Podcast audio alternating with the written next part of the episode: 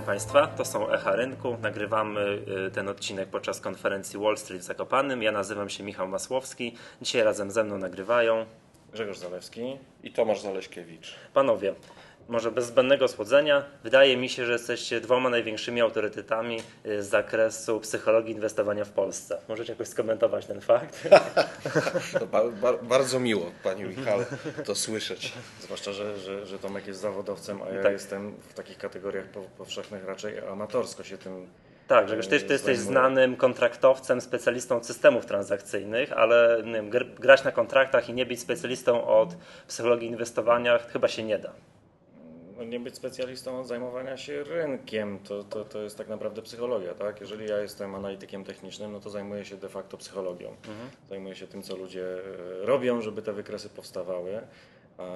I może idę trochę dalej niż większość techników o tyle, że próbuję się zastanowić, co za tym stoi więcej niż tylko wyszukiwanie fajnej nazwy dla kolejnej formacji. Jasne. Ja pamiętam, w książce Van Tharpa jest taki wykres, taki kołowy, co się składa na skuteczny system transakcyjny. No i tam 10% z tego, co pamiętam, to była metoda, 30% to jest zarządzanie kapitałem, a cała reszta to psychologia inwestowania. No, tymi procentami można sobie manipulować. Co autor, to stworzy swoją własną. Wiadomo, ja ostatnio stworzyłem triadę, tak żeby ładnie wyglądało. Ale myślę, że to jest tak, że ona się przenika w każdym momencie. Jak kupujemy, to mamy do czynienia z psychologią, bo się zastanawiamy, czy warto kupić, czy nie. Jak trzymamy pozycję, to mamy do czynienia z psychologią, dlatego że szkoda nam jej sprzedać, jak zarabiamy, ale boimy się, że nie zarobimy zbyt dużo. Jak tracimy, to samo. No i moment zamknięcia pozycji to jest ta katastrofa już dla wszystkich, największa, zwłaszcza początkujących. Mieszanka wszystkiego w głowie, co powoduje, że nie wiemy, czy to już, czy jeszcze, czy może jeszcze trochę. No wiadomo, to każdy, tak? Każdy jest człowiekiem. Dobra, słuchajcie, jak duży wpływ według Was w ogóle na inwestycje, na skuteczność inwestycji ma psychologia inwestowania? Bo my tutaj podczas konferencji Wall Street jest cała masa wykładów, z analizy fundamentalnej. Mówią nam, jak mamy oceniać spółkę, czy to PDE ma być większe, czy mniejsze, czy to ROA większe, czy mniejsze. Z analizy technicznej, tak? Czy ta formacja taka, owaka, czy to teoria fal Eliota się sprawdza. Ale ta sama psychologia inwestowania, czy ktoś jest silnym tu wewnętrznie inwestorem, czy nie, czy jest słabym, to czy jak duży według Was jest to wpływ na faktyczną, ostateczną, nasz wynik? Ile mam na samym końcu na koncie? No to moim zdaniem to jest kluczowa kwestia.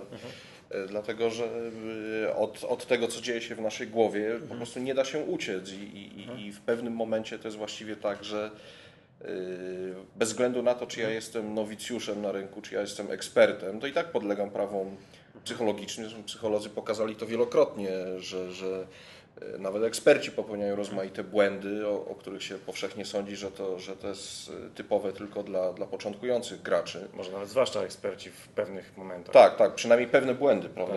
Bo pewne błędy się nasilają właściwie wtedy, kiedy ludzie mają więcej wiedzy i więcej doświadczenia. Także ja myślę, jak mówiłeś o tym wykresie Van Tharpa, ja bym powiedział tak, że ja bym go inaczej ułożył ten wykres. Ja bym powiedział, że 100% tego, co dzieje się na rynku, wyjaśnia psychologia, ewentualnie na to nakładają się teraz. No ale nie możemy pójść w tym kierunku, że tak naprawdę to zarzućmy już tą analizę fundamentalną, techniczną, skoncentrujmy się na tym, co mamy w mózgu, żebyśmy też w tę stronę nie poszli, prawda?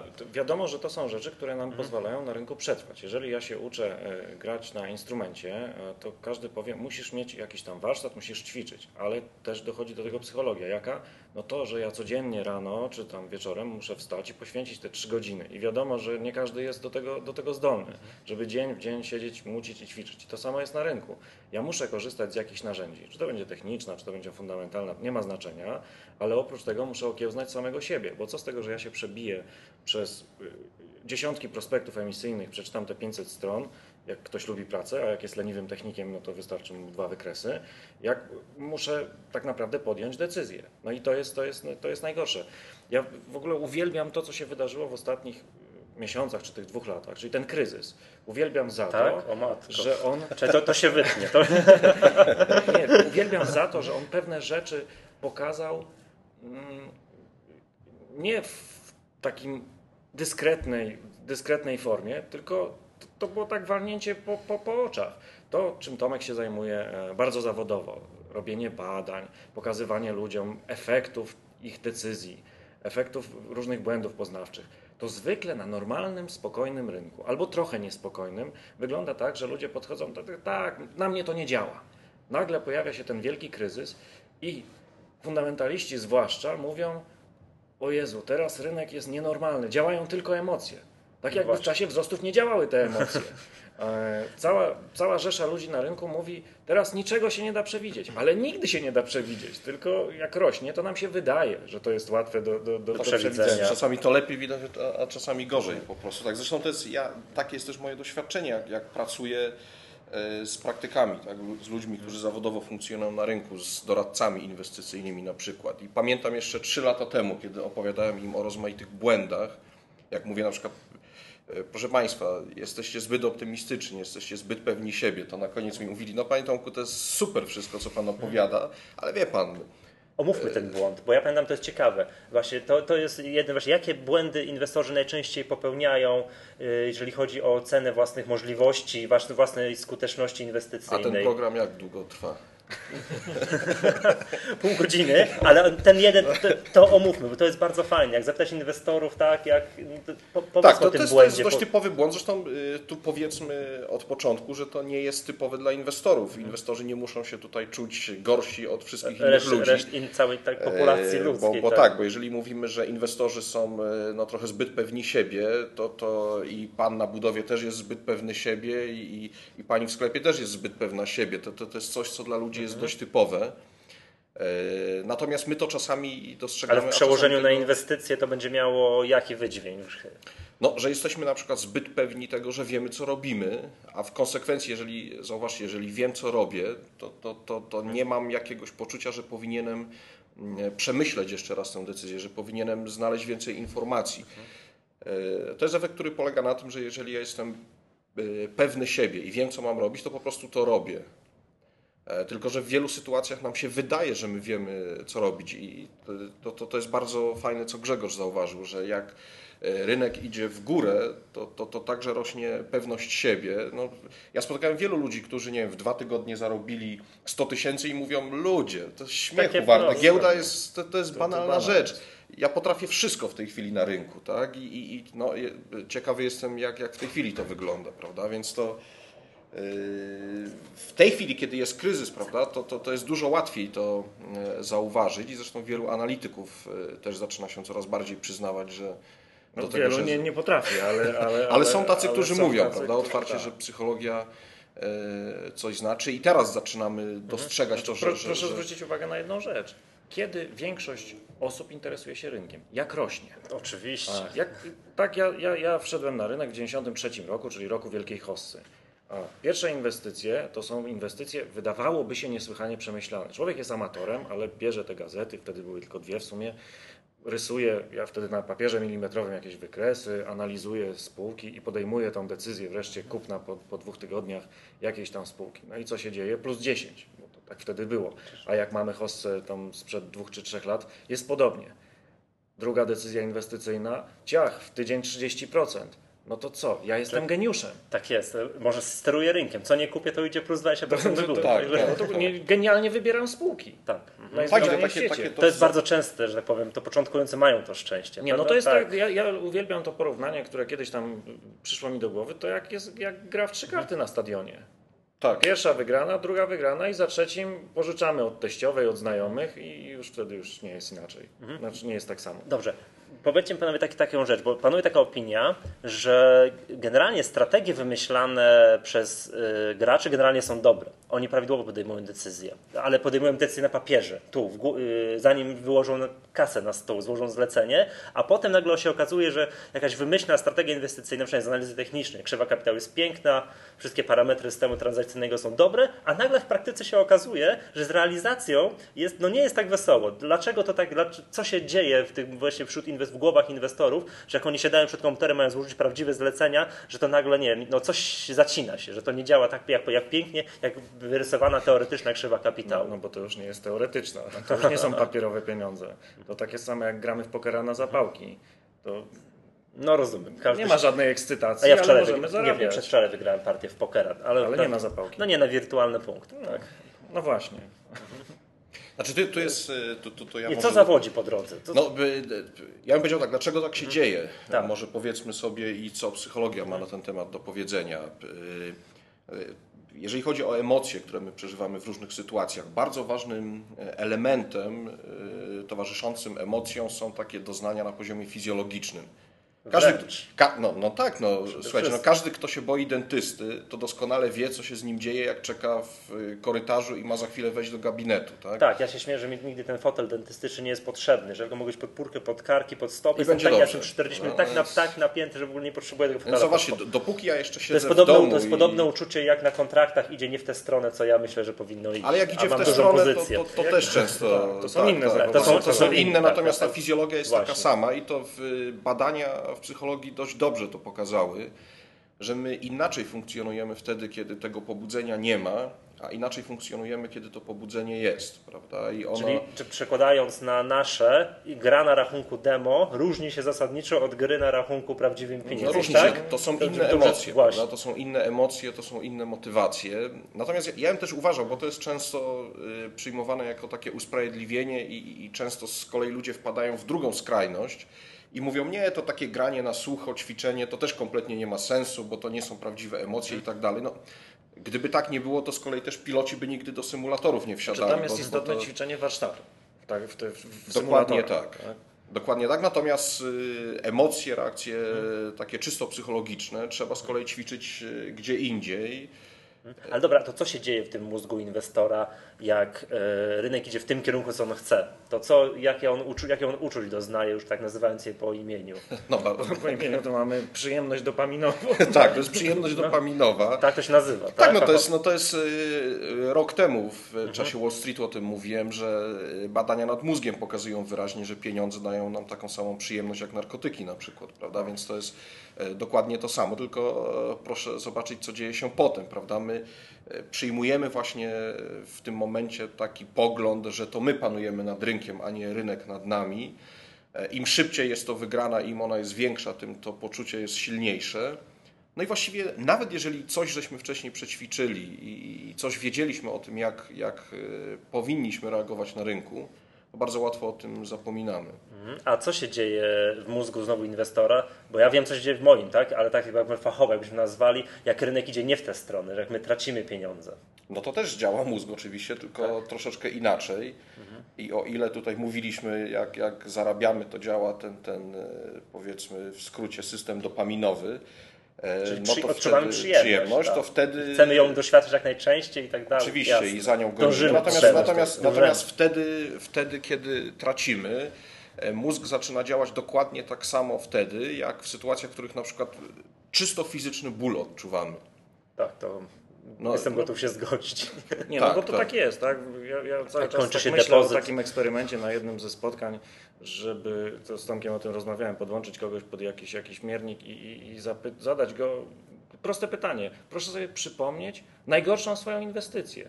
I mimo tego, że to już minęło, to jest szansa na to, że ludzie od razu przypominając sobie to, ile utopili, trochę mocniej bije serce, trochę bardziej pewne rzeczy się pojawiają. Też traci dobry humor i tak dalej. A już w trakcie, jak się w tym jest, to już jest w ogóle porażka, tak? Bo człowiek siedzi sparaliżowany i nie wie, co zrobić. Nie przymknąć, właśnie, bo dochodzimy do tego, że powtarza się na różnego rodzaju szkoleniach z inwestowaniem, czy to początkującym, czy zaawansowanym inwestorom jak mantrę o tej żelaznej zasadzie. Jeżeli zyski rosną, to niech rosną, pozwól im rosnąć. A jak są straty, to ucinaj te straty szybko, ale też powszechnie jakby wiadomo jest, że ta zasada, to się łatwo mówi na szkoleniach, a jak przychodzi do praktyki, to jest troszkę gorzej, ta zasada nie działa. Dlaczego ona nie działa? Co ci inwestorzy robią, że tak nie robią?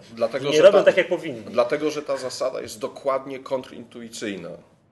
Cała psychologia pokazuje, że jest dokładnie odwrotnie, że wtedy, kiedy zyski idą w górę... Bardzo podoba mi się sformułowanie, kontrintuicyjne. Kontrintuicyjne. No jest sprzeczna z naszą intuicją, tak? Intuicja podpowiada nam dokładnie co innego. Jeżeli kursy zaczynają iść w górę, to szybko sprzedawać, żeby realizować zyski. I odczuć tę przyjemność, o której tutaj mówimy. Jak najszybciej skasować ją, zrealizować tę przyjemność. Jak ktoś jest doświadczonym inwestorem, to mówi, że on realizuje zyski. To jest takie... No dobrze, to proszę sobie wyobrazić, że ktoś, kto bardzo lubi whisky, tak? Stawiają mi teraz wieczorem whisky na stole i mówią, to teraz sobie tak posiedź 2 godziny i popatrz, delektuj się nagle najpierw wzrokiem, a potem po tych 2 godzinach z przyjemnością to wypijesz. No to nie każdy sobie zrobi takie doświadczenie, to będzie wiedział, co to znaczy. Ale będzie powiedziane, że za 2 godziny dostanie 2 butelki na przykład. No to nie, no to my... To już nie ma większego, nie, to już nie ma większego znaczenia. My chcemy odczuć przyjemność jak najprędzej. Tak, że zarobiliśmy, jesteśmy super inwestorami. Taki jest nasz instynkt. Tak? Taki jest nasz instynkt po prostu. Chociaż to jest w gruncie rzeczy, to ciekawe, bo rynek finansowy jest rynkiem abstrakcyjnym, to warto o tym pamiętać. I to, o czym Tomek mówi, czyli to takie działania przeciwko naszej takiej pozornej intuicji, że takiej domorosłej intuicji, są absurdalne. Bo jeżeli ja otwieram zwykły, realny biznes i mam dział w mieście X i dział w mieście Y, ten dział w mieście X zarabia kupę pieniędzy, to ja go nie zamknę. Będę w niego inwestował, będę go pieścił, podtrzymywał, zatrudniał nowych ludzi. A teraz mam 2 inwestycje abstrakcyjne w papiery jakieś, spółki X i spółki Y. Jedna nam przynosi zyski, druga nam przynosi straty. No i co robi większość ludzi? Nie zamyka tego, co przynosi straty, tylko zarzyna ten dochodowy biznes.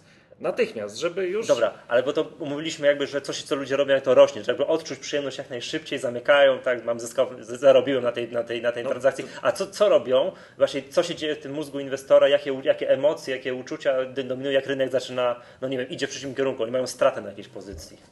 No, mechanizmów włączających się to dziesiątki. Tak. No i to jest wszystko to, co towarzyszy nam. Strach przed podniesieniem porażki, no nie wiem. No, a to mi się wydaje na przykład, że jak rynek rośnie, że oni szybko przymykają, bo okej, zarobiliśmy, bo ja się boję, że się odwróci, bo nie chcę, bo ludzie boją się ponieść straty, tak? Jest znana ta, że inwestorzy, chyba nie tylko inwestorzy, ludzie mają tą wysoką awersję do poniesienia do strat. Tak, nie chcą tego. Wracamy do początku tej rozmowy, czyli do pewności siebie. Zarobiłem, znaczy jest okej. Jestem super inwestorem. Tak, potwierdzenie. Jest. Zaczynam tracić, nie mogę na tym stracić, przecież jestem ok, więc powinienem odczekać trochę, bo się odbiję, bo zaraz wzrośnie z powrotem, bo moje analizy mówią co innego, no i wpadamy w całe te mechanizmy, którymi Tomek się zajmuje bardzo szczegółowo, czyli próbie udowadniania sobie samemu, że inwestycja, na której jestem utopiony 40%, ma sens. Tak, jest taki błąd wymieniany w tych innych książek, albo w Van Tharpie, albo w tej drugiej, Czacha Lambert, że jedny jest, muszę zyskać na najbliższej transakcji. Tak jak w kasynie jest, prawda? Że teraz to już kiedyś w końcu, to nawet gdzieś u Dostojewskiego, bardzo lubię ten fragment, jest, prawda? Kiedy ten bohater mówi, no do cholery, przecież kiedyś muszę w końcu wygrać, prawda? No pytanie kiedy? No kiedyś tam. I dlaczego nie na tej transakcji? Ale dlaczego nie na tej transakcji? Nie, tak Państwu, bo to złudne takie przeświadczenie, że skoro straciłem 3 razy z rzędu, to prawdopodobieństwo, że wygram, rośnie. Tak, a to jest złudne przeświadczenie, bo tak nie jest oczywiście. To jest absurdalne. Tak? To jest absurdalne, zwłaszcza jak się ma słabą metodę. To można tracić. Znowu wracamy do abstrakcji, znowu wracamy do pewnych naszych zachowań, które logicznie byłyby lepsze. Intuicyjnie nie, ale logicznie lepiej. No to Tomek może to wyjaśni szczegółowo, ewolucyjnie, skąd to się wzięło, ale te lata temu, jak my jeszcze biegaliśmy po jaskiniach i puszczach, jak byliśmy w obliczu zagrożenia, no to tak naprawdę, jeżeli coś nas złapało za rękę, to najlepiej było się tej ręki pozbyć, no poświęcić ją, tak jak jaszczurki robią. Inwestor powinien zrobić to samo, jak jest w momencie zagrożenia i stracił dopiero 10 czy 15%, czy ile sobie ustalił. A tymczasem, co my robimy? Idziemy dalej. Pozwalamy na to, żeby ta gangrena nas ogarnęła, czy to zagrożenie. No to esencją tego jest to powiedzenie gdzieś tam z pierwszych 30% spadków, prezesa Sobolewskiego, że jak cię boli ręka, to jej sobie nie ucinasz. No to była taka esencja tego, jak inwestor nie powinien postępować. Tak, ucinasz. Ucinasz, żeby zakażenie nie ogarnęło całego organizmu. Tak. A jeszcze tutaj, przepraszam, moje wejście, takie prywatne odczucie jest, jeżeli do tej zasady pozwól rosnąć zyskom, łatwiej jest zastosować się tej zasady, jeżeli otwieram pozycję, ona natychmiast rośnie.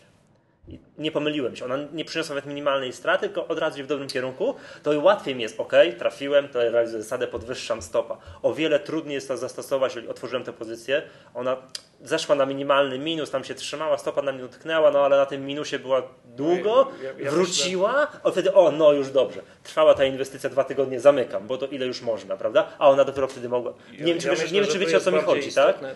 Tak. Tak, jak ona natychmiast zaczęła rosnąć i ja kiedyś zawodowiec podwyższam stopa, a jeżeli po serii strat, po długiej wirtualnej stracie, ale niewielkiej, która nie zrealizowała mi stopa, wróciła na pozycję zyskowną, wtedy oj, to już muszę to zamknąć, bo to ile, 2 tygodnie, udało się. Znaczy ja myślę, że tutaj bardziej istotna w większości przypadków jest sekwencja takiej transakcji. Tak, no właśnie, dokładnie. Czyli tak, mam zysk i kolejna transakcja, to ja bez problemu, nogi na stole, założę sobie stopa i tak dalej. To jest kolejna i tak dalej. I mówię sobie, pozwól zyskom rosnąć, jak fantastycznie ja się w tym sprawdzam, pozwalam. A co innego będzie jak strata, ciach i wreszcie mam ten upragniony zysk. I co? 3% zarobiłem i w głowie mam te 3 transakcje poprzednie, które mi przyniosły straty. Ja nie chcę tego przeżywać. Ja chcę się odciąć od tych złych emocji i kasuję. Awersja do strat, czy ten strach przed poniesieniem straty dominuje i tak, no dokładnie. No moglibyśmy pewnie o tym długo mówić, no, ale jeszcze mam takie pytanie, bo często na różnego rodzaju szkoleniach niektórzy mówią i należy inwestować, albo w książkach to się wręcz pisze, należy inwestować bez emocji. Jakbyście mogli skomentować te zapewne niewątpliwie celne zalecenia. Tak, to są to. Chciałbym zobaczyć tych wszystkich autorów, tych zaleceń. Nie znam, ja to gdzieś w książce widziałem. Ja kiedyś poszukam, zmuszę się i tak dalej. Znaczy ja ostatnio już nie będę wymieniał autora, ale widziałem nawet taką książkę, która w tytule ma wyłącz emocje w czasie inwestowania. Znaczy jest prosty sposób wyłączenia emocji, to z Tomkiem Mobaj to znamy, to szeroko znany przykład tego faceta, on Finance Gage, tak? Tak, który po prostu wyłączył sobie emocje prętem stalowym, no, bo który mu przeszedł przez mózg, prawda? No, mówiąc, nie znam tego przykładu. Nie, mówiąc poważnie, to w neuropsychologii jest taki słynny przypadek człowieka, który wskutek wypadku stracił kawałek mózgu i ten uraz spowodował, że ten człowiek przestał odczuwać emocje. Tak jak roślina tak zawsze. Nie, właśnie nie. On poznawczo, w sensie inteligencji, wiedzy, pamięci funkcjonował nadal, normalnie, prawda? Natomiast ale nie był ani smutny, wesoły. On stracił zdolność przeżywania emocji i w neuropsychologii... Jest taki dowcip, żeby się różni mężczyzna, tylko nie, jakie są zalety bycia mężczyzną. Zawsze jesteś w jednym humorze. No tu poszło to skrajnie. No rozumiem. No to tak, po tym wypadku, no dobra, no i co z tym gościem, który teoretycznie nie otrzymał... Znaczy powiedzmy ogólnie, co się dzieje z takimi ludźmi, no bo takich pacjentów neurologicznych mamy więcej, tak? I w badaniach neuropsychologicznych, że tak powiem, ich się wykorzystuje też do różnych eksperymentów. I co pokazują badania? Otóż proszę Państwa, coś dokładnie odwrotnego. Ludzie bez emocji przegrywają pieniądze. Wchodzą w zbyt duże ryzyko, ignorują straty. Oni nie odczuwają tego, właśnie co my odczuwamy siedząc w poczekalni do dentysty. Tak naprawdę często dla nas ten dreszczyk emocji, w sensie negatywnym, kiedy dzieje się coś złego, jest zbawienny, bo on nas może powstrzymać przed wchodzeniem w zbyt duże ryzyko, prawda? Więc no, podsumowując, to wyłączenie emocji wcale nie musi być takie korzystne. Tu jest coś innego o wiele ważniejsze. Ale z tym wchodzeniem, to ja rozumiem, że emocje, tak jak ja stoję, ktoś mówi przejść tutaj linią nad przepaścią. Ja mam emocje, ja się boję, jestem przerażony, to mnie powstrzyma z mojego kroku. Na rynku finansowym to jest troszeczkę inaczej. Tak? Stratę mam malutką, coraz większą, zaczynam się bać. Tak? To nie jest to samo, co poczekalnia u dentysty, ani spacer po linie. Mechanizmy są identyczne. Znaczy nie wiem, że tu się odczuwa i tak dalej, ale łatwiej, na rynku finansowym dużo łatwiej się popada w te straty, niż wchodzi się na tą przepaść. Bo tutaj masz szybko, żeby się przygotować do jakiejś tam wycieczki, gdzie masz szansę stanąć nad tą przepaścią i nad tą linią, albo nad klifem jakimś. To musisz się do tego przygotować i podejmujesz świadomie tą decyzję, dobra, idę w to. Wiem, że to będzie być może przerażające, albo nie. Czasami nieświadomość tutaj jest bardzo ważna. To ja 2 lata temu zrobiłem prawo jazdy i po 2 miesiącach posiadania prawa jazdy wybrałem się tutaj do Zakopanego samochodem. Myślę, że jakbym wiedział, z czym to się będzie wiązało. Naprawdę? Czyli, że to przykład teoretyczny. Nie, to jest naprawdę. No, jak trafiłem na Zakopiankę, a jeszcze miałem problem z podjeżdżaniem pod górkę. Aha, no rozumiem. Jak trafiłem na Zakopiankę w śniegu, deszczu i mgle i okazało się, że światła przeciwmgielne tylko bardzo pokazują mi, jak nie widzę tego, co się dzieje, to myślę, żebym nie podjął się następnym razem tego.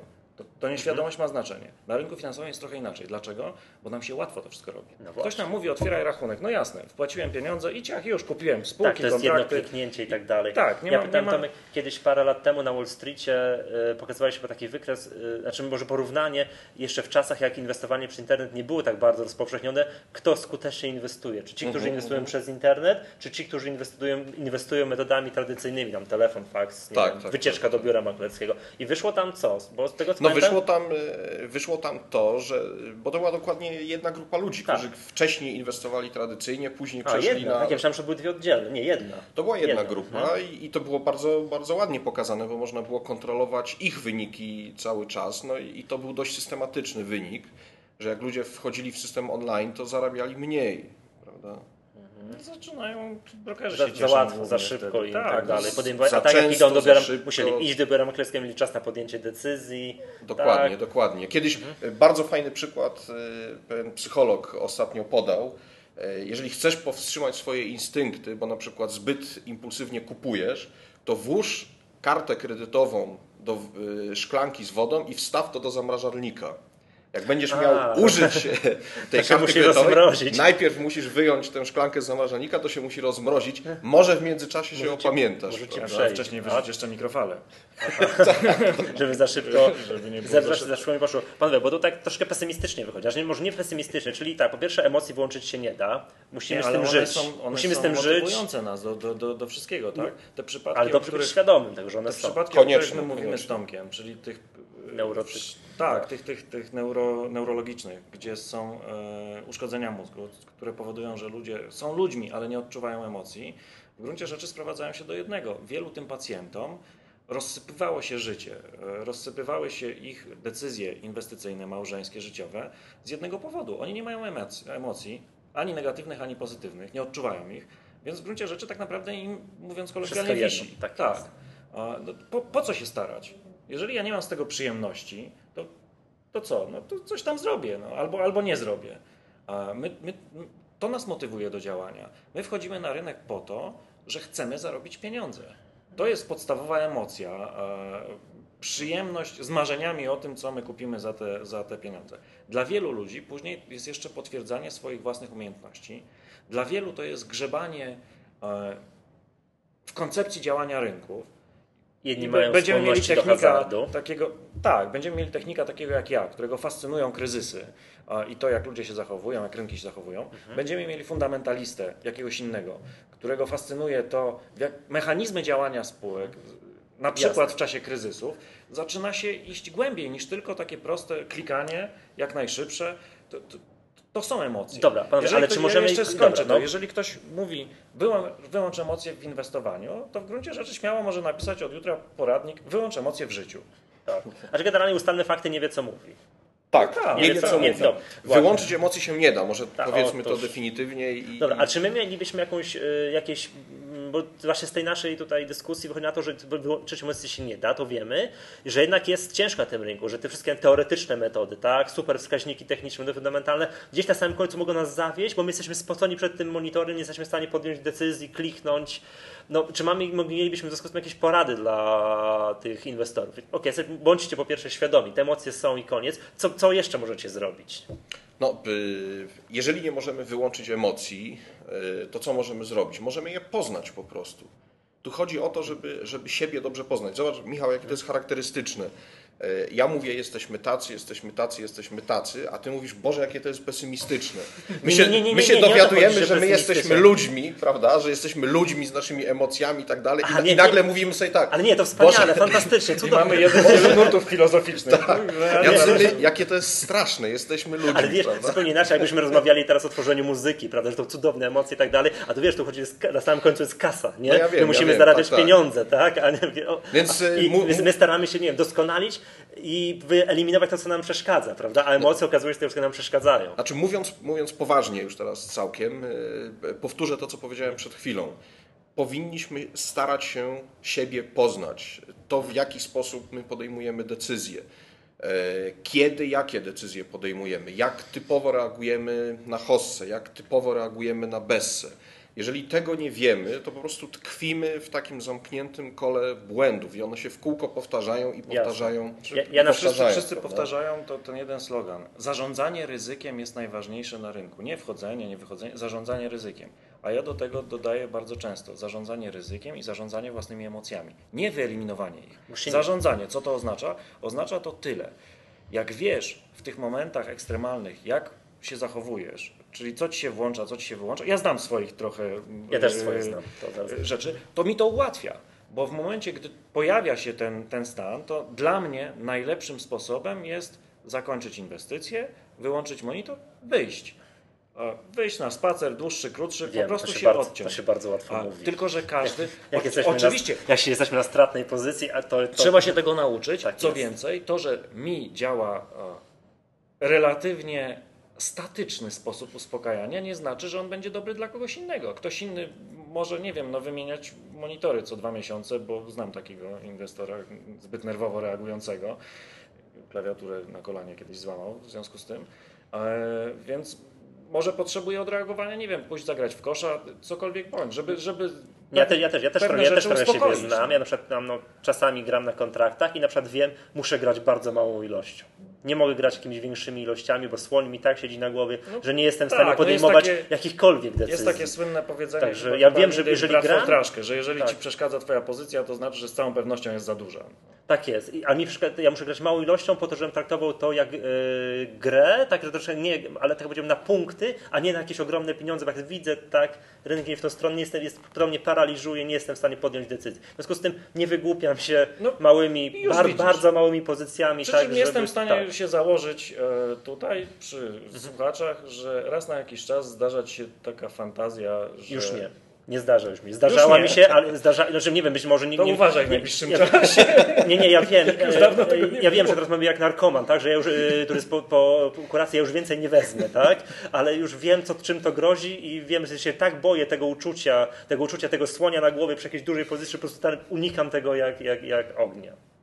Panowie, jeszcze musimy powoli kończyć. Jeszcze na koniec zróbmy małą reklamę. To znaczy dla wszystkich słuchaczy 2 października robimy super całodniowe szkolenie o właśnie całej tej tematyce. Każdy będzie mógł troszkę lepiej się poznać, dowiedzieć się o tych emocjach towarzyszących inwestowaniu, generalnie o psychologii inwestowania trochę lepiej. Wy panowie jako czołowi polscy specjaliści od psychologii inwestowania będziecie tam obecni. Będzie kilka osób, będziemy my, będzie kilku jeszcze psychologów. Będzie profesor Tyszka, będzie super autorytet z psychologii inwestowania. Autorytet z psychologii ekonomicznej, psychologii inwestowania, będzie Piotr Zielonka, też znany autorytet.